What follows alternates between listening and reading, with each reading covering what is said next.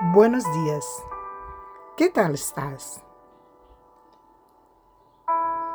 Hoy quiero empezar nuestro viaje con un versículo que tiene Isaías 55, 6.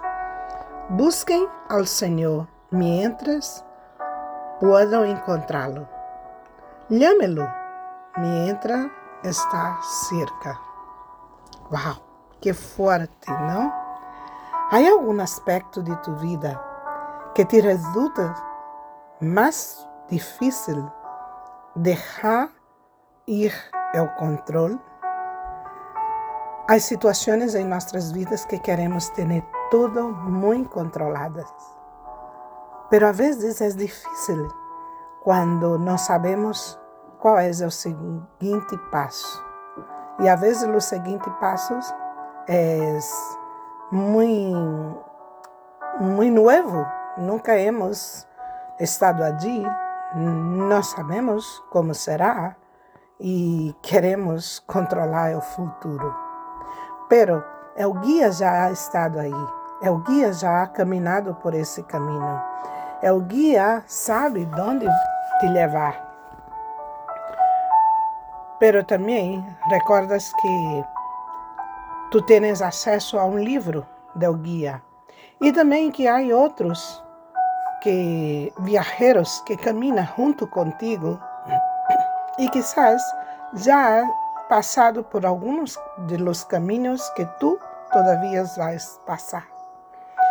E hoje queria compartilhar a história de uma mulher que sua cidade, seu país, ha passado por uma grande hambre. E, e mientras eles veían a escassez, ela e seu marido, seus dois filhos e suas nora saíram para outro país, para outra região, para encontrar o essencial que era a alimentação. Mientras estavam em essa outra região, han podido eh, desfrutar de algum tempo, pero em seguida chega a morte para seu marido, para seus dois filhos. E essa mulher, que antes era tão contenta, tão alegre, tão feliz, ela não, não, não sabe, de verdade não sabe como reaccionar delante do duelo. E quizás como nós outros, eh, nós outras também, reacionamos muito parecido com ela. Nos aferramos ao duelo e permitimos que nossa alma se quede amargada. Pero lo surpreendente dessa história é quando uma de suas nueras decide seguir caminhando a seu lado. Como tu enfrentas os momentos de dolor?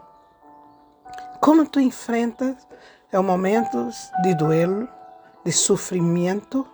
Queres aislar tu vida, tus relações, todo que eres ou lo que tienes? Ou te permite estar com os demás? Alguns não querem estar com nadie, solamente estar solo. Pero recuerda, a vezes é importante ter alguém de nossa confiança cerca de nós outros.